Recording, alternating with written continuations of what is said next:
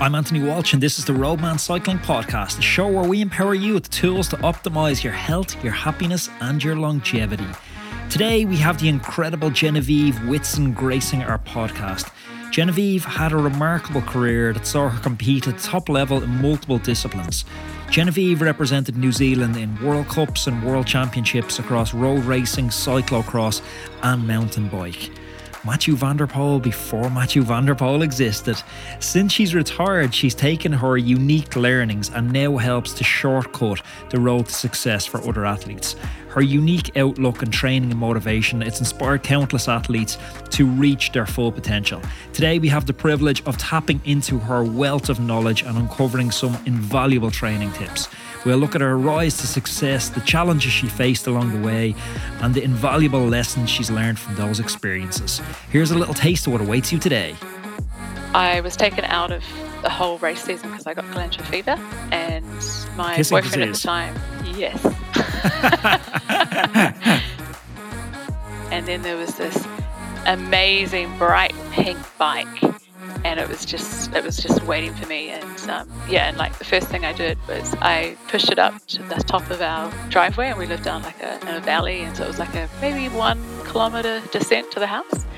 And I just I tried to floor it as fast as I could down, and obviously crashed and rolled over and tears and all that kind of stuff. But yeah, that was how it all started. You know, back in like 2008 through to like 2013, I, I, I, have to say I, I saw some some terrible things. I mean, one team I I rode for in 2012, it was shut down by the French Cycling Federation at the end of the year because there were so many complaints.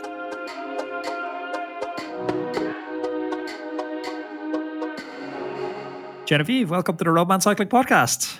Hey, thanks so much for having me. It's very cool to be here. I believe at one point in your life, you were a rickshaw driver.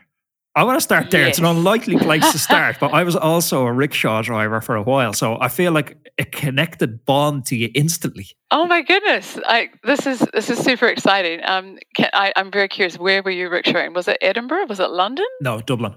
Oh wow! Yeah. Okay, D- it's Dub- Dublin's quite hilly, isn't it? Uh, there's parts that are hilly, and there's a lot of quite heavy American tourists like to come over and uh, kind of rediscover their Irish heritage. So that can make rickshaw challenging. Yeah, yeah, I can I can totally relate to that. Oh man, I, this is great. You're basically it's just like an instant bond rickshaw family. it's a it's a global community of rickshaws. Wow, that's really cool actually because I I've, I I meet very few people beyond my group of friends in Edinburgh who rickshaw, and um, yeah, most people you have to explain like what it is and and they can't fathom it. But yeah, I did that for five years while I was in Edinburgh, and I did that to try and help support my cycling career um, because when I was bike racing, there were very few women actually on paid contracts, and even if they were on paid contracts, the the pay was just dismal. It was unless you were kind of in that top one percent. When you're talking dismal, how bad's dismal? Uh, I had as bad as one year as just prize money, Ooh. and I um, I got into quite a lot of debt, and that's why rickshawing became my kind of saving grace. And what was really funny was that you, people jump in your rickshaw and they're like, "Oh, we feel so sorry for you," you know, like this is so rough. You have to do this, and I, I loved it. I got so fit. The money was great. I mean, there was no.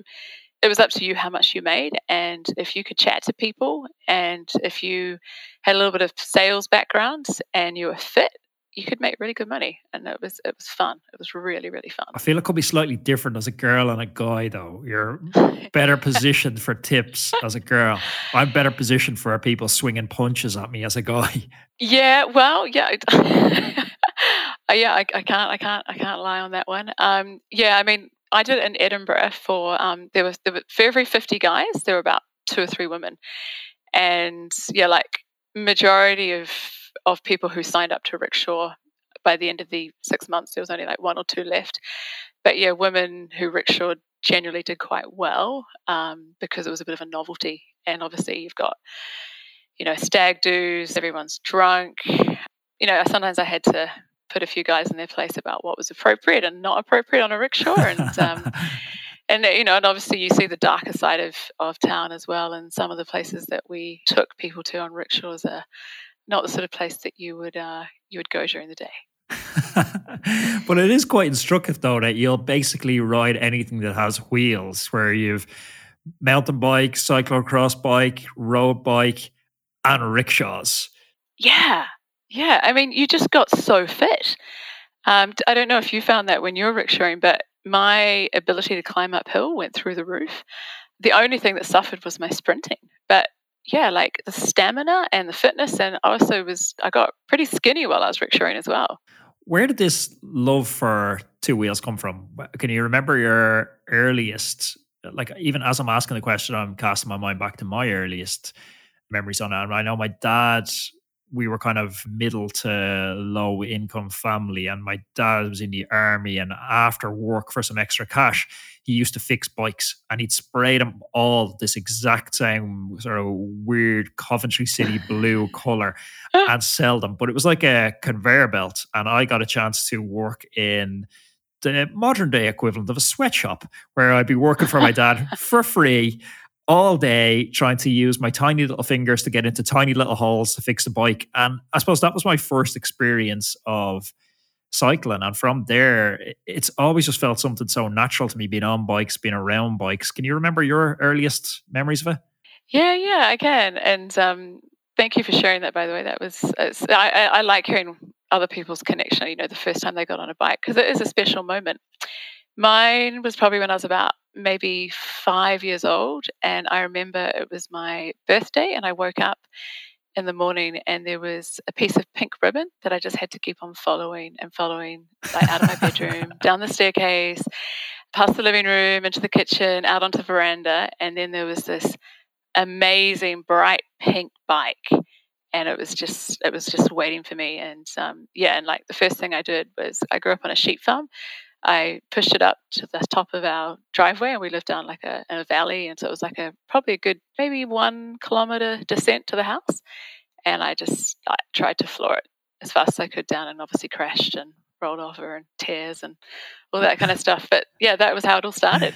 Is it are you seduced by colors of bikes? I Factor kindly came on and sponsored the podcast, and as part of that, they were sending out some bikes, and I'm you know chatting to my my guy friends, and they're all like, "Oh, you know what group set is it? What wheels do you get to get to forty five Black Inc wheels?"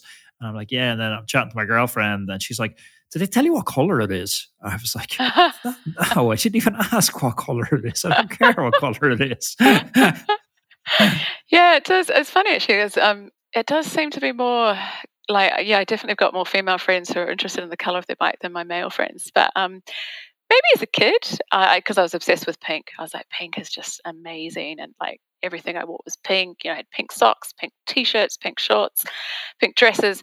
Um, but yeah, I grew out of that pretty quickly. So yeah, like when I when I got into racing, I was just like, I just want a fast bike.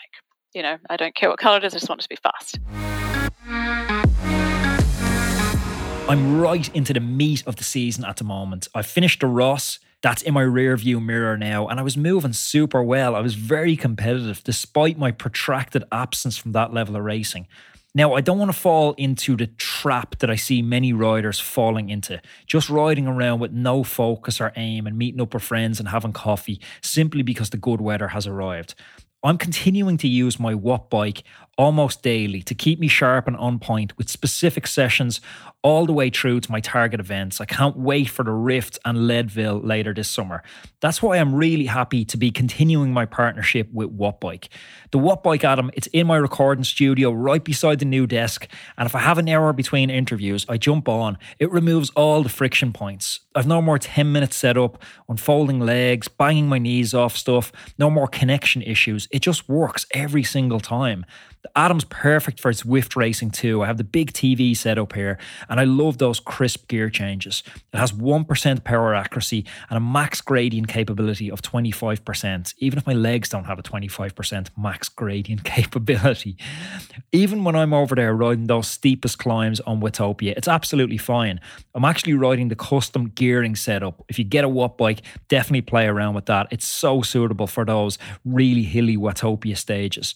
If you're looking for an indoor bike trainer, I couldn't recommend this any higher. It's the very last indoor bike trainer that you're ever going to need. Absolutely phenomenal. If you head on over to wattbike.com and you use the code Roadman10 at checkout, you're now going to get 10% off the Wattbike Atom. So that's Roadman10 at checkout, and you're going to get 10% off the Wattbike Atom. All the details for that offer are in today's show notes. When you started taking it seriously, what was the the kind of impetus to balance all these different disciplines? Because you see most people and they're on a track and they see the road, mountain bike, cyclocross as kind of parallel tracks. Definitely five, ten years ago, that was more so the case. We're seeing crossover now with, you know, Pidcock. It's hard to even put him in a bracket because he's mountain bike Olympic champion, he's cyclocross world champion, and Van der Poel and Wout as well. So, but that wasn't very common, like up until two, three years ago. What was your sort of motivation for that multidisciplinary? It sort of happened as a natural progression. So it wasn't really intentional. But when I moved to the UK and um, I got into road racing, uh, I was associated with a, a, club in, in Swindon. And Swindon's like a quite a small, I don't know if you've, heard of Swindon, but it's like a small town not too far from Oxford, where I was based at the time. And a guy that I knew there was just like, hey, I, I, see you love road racing and you've done mountain biking. You know, like, have you ever thought about cyclocross? And I just, I just can't. I find it hard to say no. I, am like, oh, that sounds really exciting, and and I was like, oh, it sounds like a combination of of like you know fitness and you know and, and having some mountain bike skills. I was like, oh, this could be really fun, and I literally just couldn't help myself. I did one race and was just like, I became obsessed and addicted. And the next thing I was looking at World Cups and I was like, what are these top women doing? And it just kind of escalated from there. And then I, I had the predicament you're exactly talking about, about. I was like, well, how am I going to balance this out with road racing? And at the time, I was actually self-coaching as well, so it was even more of a more of a challenge. But I decided that I'd try and have two peaks in a year, which I'd done some research on and people said it was possible, and we just I kind of just stumbled my way for a period of time until I got another coach. How many years ago did you retire? I stopped racing end of 2017, but I suppose I finally accepted it was over in 2018. yeah, because I I know I was racing uh, 2012. I was in France 2013, Canada or US. I can't remember the timelines are hazy, but we've had this proliferation of cycling coaching access to information and knowledge now and in the last few years but that wasn't really the case in especially 2010 around that time or anything predating that we were just having those amazing books like i've had joe friel on the podcast where cyclist yes. training bible Coggan and Allen training and racing with a power meter was coming out around then and we were just getting access to that but cycling coaching and what to do was a little bit of a dark art for one discipline. Never mind trying to blend two or three different disciplines together. How did you self coach, or was there a point where you're like, self coaching is limited? I'm going to have to move to an established coach here? Yeah, um, totally agree with you by that. By the way, on that, and um, I also did read the Joe Friel book, um, um uh, an old so boyfriend. Good. It's amazing, and actually, um, yeah, basically what happened was um, in 2004, um, so this is going a long way back, I was taken out of the whole race season because I got glandular fever, and my Kissing boyfriend disease. at the time, yes, I think we'll leave that right there. Um, and I, um, yeah, my boyfriend at the time, who was a very, um, very top level mountain biker, he said, "Look, I coached myself to a very high level, and I, he said, I think you can too. You need to read this book. And I read the book and I was like, oh my God, he's right. Like, this isn't rocket science, but you just need to understand a little bit about, you know, training zones and how to put the equation together. And then with his guidance, we kind of got going again. And then basically, what happened was I started to get some good results and I was starting to you know, are starting to get under consideration for like the national squad and things like that. And I just kept on like picking people's brains and asking people. And I'm very intuitive with how I work with my body. So it's all done on feelings. Um, I'm not really kind of like, you know, just because you've written a program and you've told yourself you're going to follow it, I don't really run like that. I'm like, well, how are you feeling today? But I did reach a point where I went in and got some lab tests done, and the guy who did the testing was like, yes, you're going well, and it's great you've got this far self coaching, but he said, in order to go further, you need like proper scientific help. And that was the realization that I was going to have to get another coach. I think the problem with self coaching is it becomes this long, drawn out game of trial and error, especially in those years totally. when you didn't have access to this peer reviewed data. Where I'd do the same because I was a student and I, you know, spent seven years in university, had like less than zero money. I was in debt, but I had learned how to research quite effectively through university. So I was like, I can figure this out. But and you can figure it out, but your timeline is not unlimited when you're an athlete, and you spend six months going down this like uh, road and you think, okay, this is maybe a road that's going somewhere, and then you get to the end of it and it's a dead end, it's an alley, and there's nothing positive to be there, only the experience. And then you're like, okay, so that didn't work. That's like half a season gone. Now I yeah. know what not to do next year, and it just that game of trial and error is it's frustrating. Oh, hugely. And the reason that progress for me was so slow for so many years was I, I started off with an amazing coach. Then I got sick and I decided to try somebody else when I came back. Obviously, I coached myself for a period of time, but I literally, I think before I finally got the perfect coach, and obviously there was that period of me coaching myself, I think I went through like seven coaches it was like dating gone wrong, you know, like this isn't working. Oh my God, that one hasn't gone right. And the breakup was horrible as well. Oh, yeah, that's the thing. It hurts so much, especially if you've connected with the coach in some ways, but the, the training just isn't working. And um, yeah, it's it, it, it, can really wear you down. And again, like I, you know, like it took me 10 years to get a bike sponsor because progress was so slow. And I'm convinced that if I had the knowledge and the tools that I had in my last two years, I reckon I could have gone, you know, a little bit further. But I just, as you said, like I just didn't have the resources early on, and yeah, time was time got wasted. And the game has slightly changed now because you have YouTube channels out there, like I've had Dylan Johnson on the podcast, you've GCN. So people almost have access to too much information now and they're sieving through it and going, oh, which parts of this are applicable to me? But when I yeah. first started moving into my first year working with a coach, and I remember him saying to me, like, you know, what are you eating on a training spin? And I was like, no, I don't eat on training spins. And he's like, what? but I didn't know. Like, it's so obvious now in the era of, yeah, we're doing 120 grams of carbs per hour. We're taking X amounts of fluid in per hour. It's so obvious because there's so much information about that. But I had a theory at the time, in hindsight, quite a flawed theory, that if I didn't eat in training when I started eating in races, I'd be like supercharged.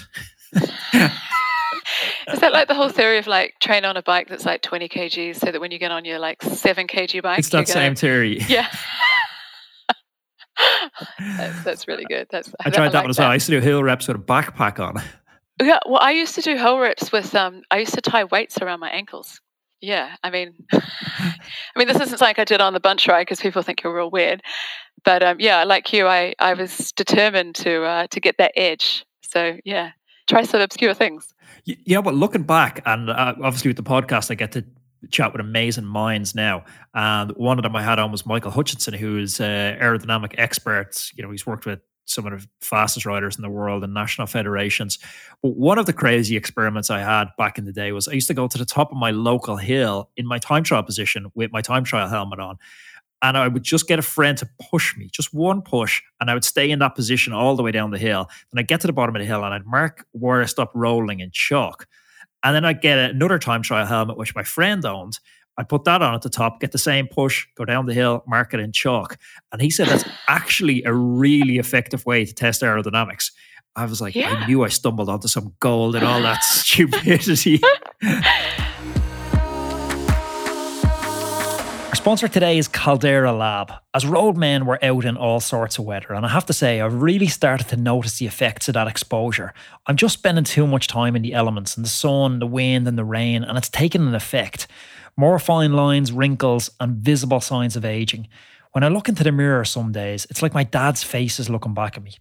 Over the past six months or so, I've been looking to optimize all aspects of my health, and I've really focused on finding a solution to this exposure.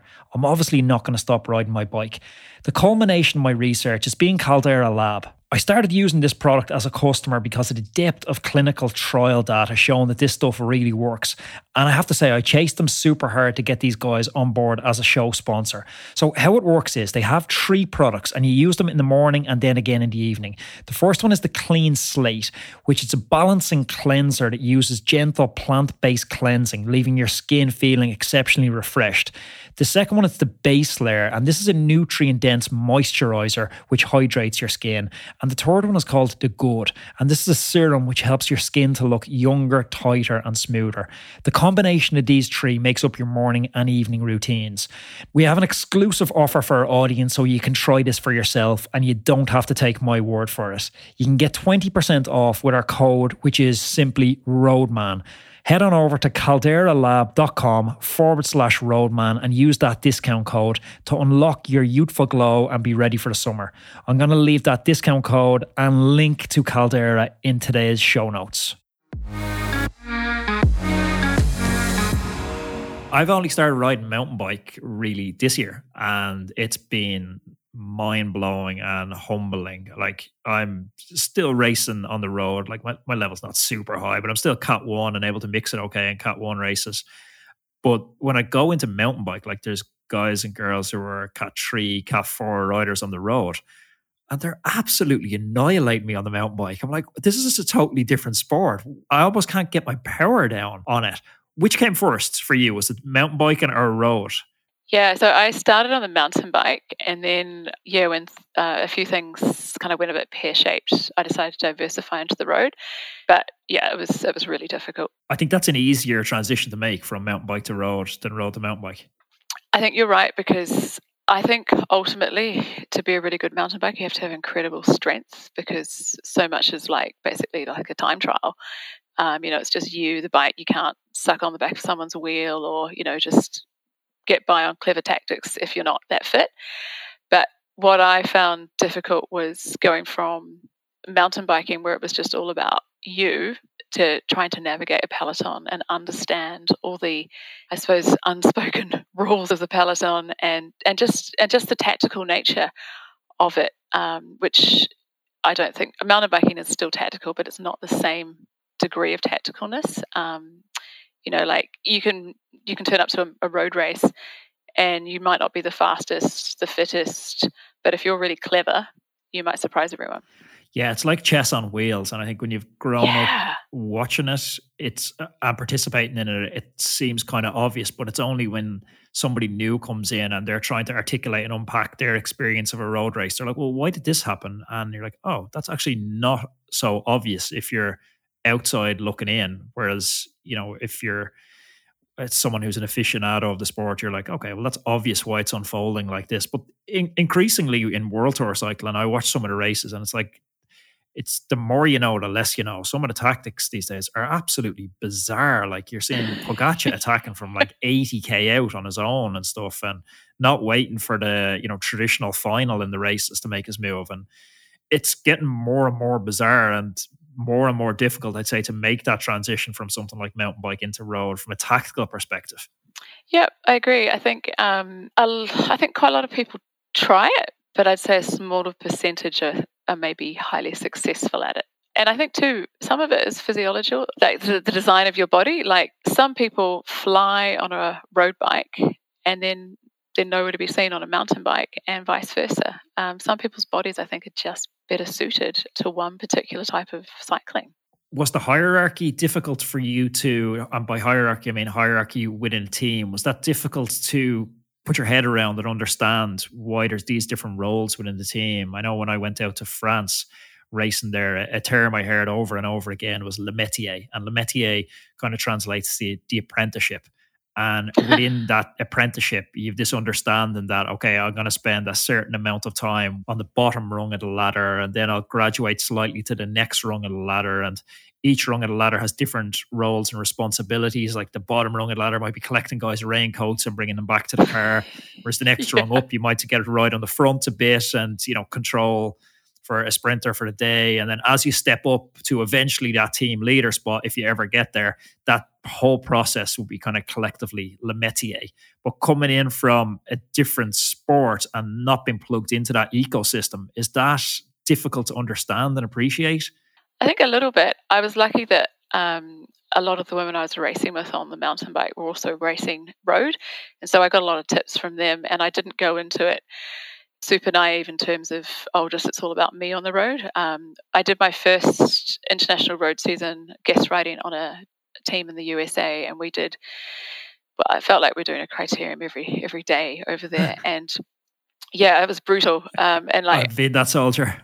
Oh yeah, and I was their workhorse. You know, like when I approached them, I basically just said, "Let me be your workhorse." So I went into it knowing that I was just gonna be like driving myself into the ground day after day, uh, and that was hard actually because I mean, obviously you want to do a good job for your team and you want to help, every now and then I saw potential for me to maybe like you know maybe I could go for the win or maybe I could try and get myself in a break. But you've got clear instructions from your team manager that you're going to get so and so teammate in the break and um, but eventually, after a good, you know, maybe I think I had like a couple of good months of races, I started to get more opportunities because I'd shown to be, I suppose, supportive. Um, but it's a very, it can be a hard mentality to get round that it's okay, so I'm going to finish maybe nowhere in this race and it doesn't matter, but you know, your teammate's going to get on the podium and that counts. And I think that can be hard for the ego to get over when you've come from another sport that doesn't operate quite like that you have them clear moments then where the domestique is obviously stronger than the team leader. And I think the most striking or poignant to those, I remember watching it was on Le Plat de Belleville when Froome was Wiggins's domestique, and I think it was 2012 or 2013.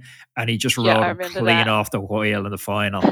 And there's a brilliant documentary, if you haven't seen it, on uh, YouTube called A Year in Yellow with Bradley Wiggins and they have the footage from inside the team car from that moment. And I think it's Sean Yates who's the director for Team Sky. I could be wrong.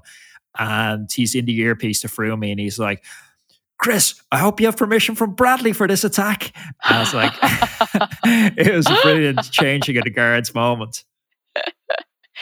Yeah, and look, that does happen. And I think a really good team manager and also a team that's got riders who are mature and and understand that sometimes the way people you know that's been planned how a race is going to play out with people's positions whether you're a domestique or you're the lead rider or you're you know the support person for the sprint i think in a really good team you can you can go in and you can make adjustments if need be without tearing the team to pieces but I think it's when things start happening and they're not communicated amongst the team that, you know, that's when the problems can really unfold. I've been in a team where it was managed well, and I've been in other teams where it wasn't managed well. Uh, I remember going to one year we raced, I was on a, a team, we went over and did the um, Women's Tour of Norway. And um, like that's a climbers tour. It's like, I think each stage it was like, you know, two and a half thousand meters of climbing. Ouch. And um, my team manager he was planning the calendar for the year, and we'd all specifically told him the race we wanted to do, we'd, everyone in the team had had based that around, you know, their strengths and weaknesses, and we were told obviously he has final say, but he'll take this into account. And we got he he presented the calendar, and he I said to him, why am I not competing in the women's tour of Norway? And he said, Oh, well, you know, like I had to promise a couple of other girls in the team that, you know, like they, they really want to go to Norway. And I was like, well, hang on, who, who are these riders? Because Norway's a climbers tour and you've got one of your climbers in there and you've left two of your best, you know, your strongest climbers out. And I was like, and you've put sprinters in there. And um, yeah, he didn't like it, but he went away and did some rejigging and he put me back in the team. But he said, oh, you're going to have to prove yourself. And I was just, it was just, it was, it wasn't, it was, it was a rather unpleasant conversation. But what was interesting was that he, he continued to keep one of our top sprinters in there, and I did warn him. I said, she's probably not going to finish this race, and there's probably going to be tears.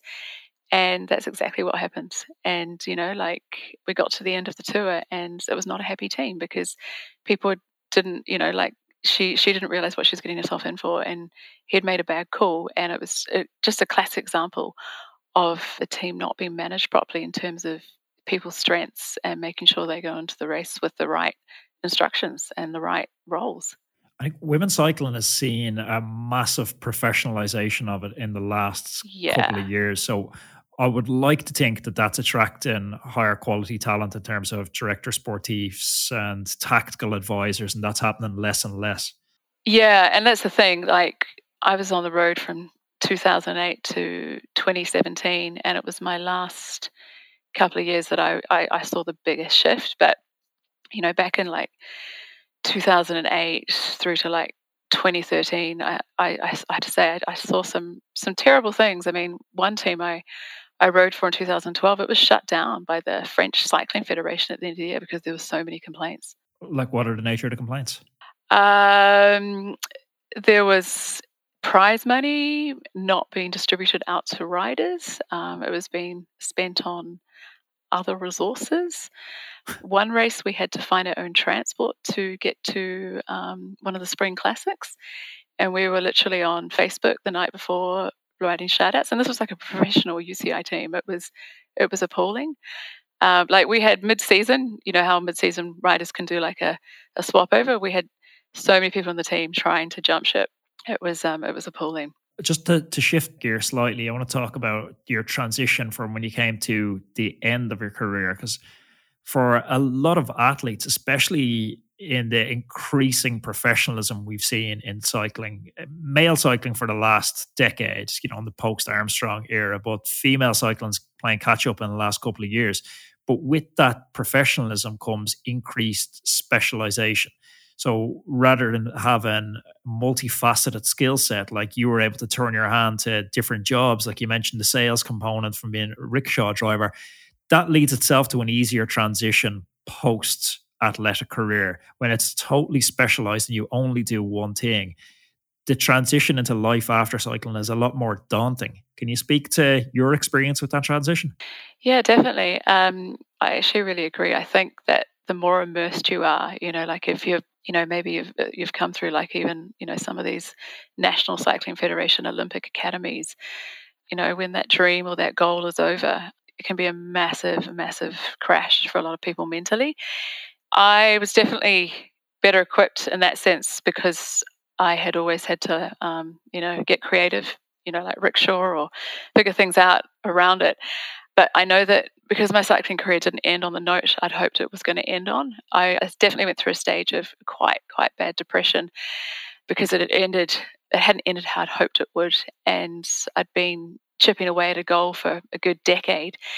And I suppose I was lucky that I had these other skills that I could fall back on. So I went, basically went to Canada for a year and worked as a cycle coach over there while also doing some like nannying, babysitting, and um, working as a supervisor in a cleaning uh, company. And I think the coaching over there really helped me kind of just move on. And I was meeting other people who'd raced at that top level who had had to stop for whatever reason, and that that really really helps that challenging period how do you think cyclists can better leverage the skills they learn throughout their cycling career to help with that post career, post cycling career placement? I think they've got to treat it as kind of like life training because you're right. Like, if you've got the motivation and the discipline to go out and do, you know, hours and hours of training on a bike and, you know, dedicate yourself to years on end, those are actually incredibly transferable skills that you could take into a multitude of environments. Like you could take that into like an office job, you could take that into like um, higher education, you could take it into coaching. There's so many ways that it's transferable because right now with the, the climate out there and with what's happened with COVID, so many things are uncertain and they're talking about how people need to be tenacious. They need to be able to, um, you know, push through mentally when things are a bit hard. And I think that that's what you know, a really long professional sports career gives people, it gives them a little bit of, well, not a little bit, it gives them a lot of tenacity to be able to overcome challenges. I remember I went back uh, two years ago, three years ago. Uh, I'm losing track of years with COVID uh, for the Tokyo Olympic cycle. A buddy of mine is visually impaired, and he asked me would I come back on the front of the tandem. And you know, ultimately, we rode some world championships and were you know carded athletes inside cycling Ireland for that. And then the Olympics got deferred a year because of COVID. And my buddy decided he didn't want to. He'd already been to a couple of games, and he didn't want to hang on for the extra year. So we ended up packing it up. But what I was amazed by was the lack of support systems to facilitate that transition from high performance athlete into the real world my experience with that, and you know, it didn't affect me too much. Obviously, I have my law background. I had some companies run at that time, so it it wasn't like I was going into a spiral of depression. But it was the same system that was applied to me was applied to somebody who'd been institutionalized within Cycling Ireland for the last ten years.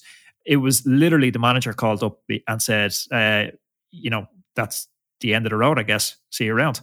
And I was like, "Yep, oh my I'll see you around."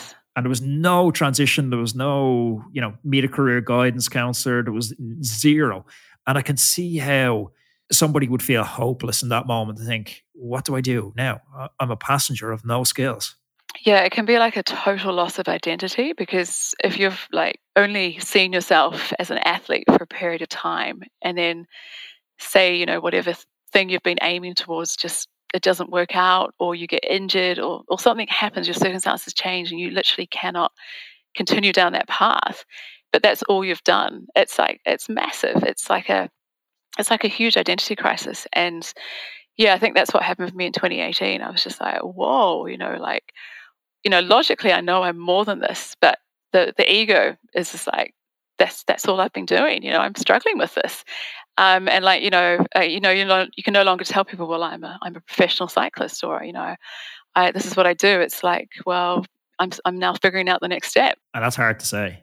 Yeah, and and I think also too, you made a really good point that if you walk out of the sport and you don't have access to psychologists or you know a support network, um, you know that that in itself is even more challenging because you've got to talk about what you're going through. It's um, i think it's really underestimated actually the challenges that some people have when they transition away from being an athlete. What do you hope your relationship will be like with the bike for the rest of your life? Oh I, to be honest i think it'll be really good. Like i'm i'm in a i'm in a great place now with um, I've been back in New Zealand. I've been able to reconnect with my family, and I've got you know my partner's very excited. He's a surfer, and so he's very excited to you know learn all about cycling. And I I'm still riding. I'm not I'm not racing, but I wouldn't rule out maybe getting into racing. You know, a little bit later on down the track. I don't know how seriously, but I feel excited about it. Like I. I, I don't feel sad and uh, you know down about it anymore. I, you know I've sort of grieved about my cycling career being over in one sense, but yeah, I just feel excited for where it's heading again. Genevieve, thank you very much for joining me on the Roadman podcast. Hey, thank you. It was really fun to be on here and um, super stoked to hear that you're rickshaw. Talk soon. Thank you for listening to today's podcast. Have you ever wondered how good you could actually be? Each of us has a unique set of circumstances with work, family, and social obligations, but we all still want to fulfill our potential in cycling. Okay, okay, maybe you won't ever win the Tour de France, but for most of us, this is what cycling is about. So let us build you the perfect training plan around your lifestyle that's totally unique to you and will help you finally realize your cycling dreams. So, whether you're just getting started on the bike or if you're a more seasoned cyclist, we have a suitable coach for you. So, why not schedule a call with us and we can have a chat about how we can help you go further than you ever dreamed of in your cycling and fitness goals? Go to roadmancycling.com forward slash contact or pop me an email directly to sarah at roadmancycling.com.